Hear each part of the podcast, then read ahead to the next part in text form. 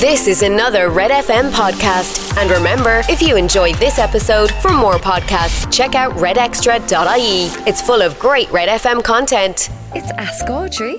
What's your problem?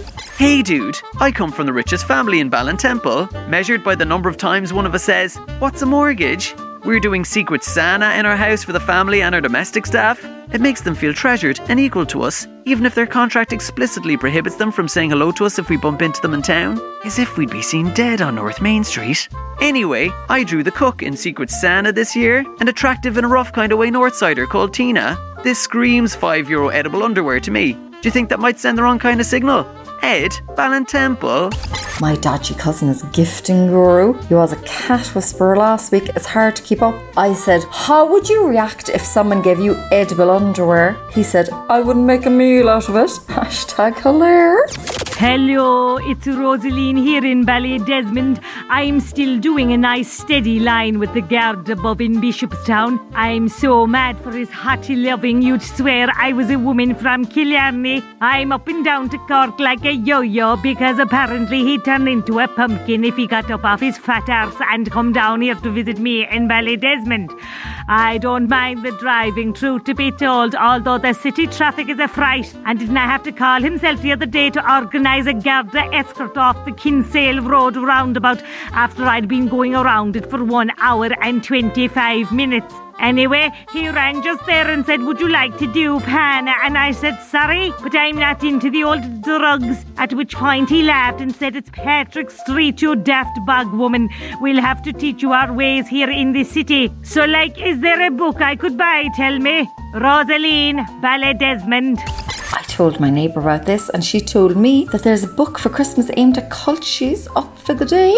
I said, What's it called? She said, Would you ever stop asking for directions throughout to stores? Come here. What's the story with shaving your beard off and to run up to Christmas? I grew mine back 20 years ago when a beard meant you all well, Dodgy. It got me loads of action from Scoil Mhuire ones who wanted to upset their mums by lobbing the gob with a dodgy fiend. No beard's joke. You see 'em on trainee accountants from Clonmel in their macchia, peaky blinder hats, tasting small glasses of craft beers instead of getting their gat on with a load of carling. Just to make it worse, the beard do be driving me crazy with the itch. I woke up last night and said, That's it. Enough's enough. I'm shaving it off, la. The old doll says, Get back into bed there, you, you gormy langball. I spent over a hundred notes on beard oil for you for Christmas. The beard stays, or I go. So, is that an abuse of my human rights? Over me own beard, like?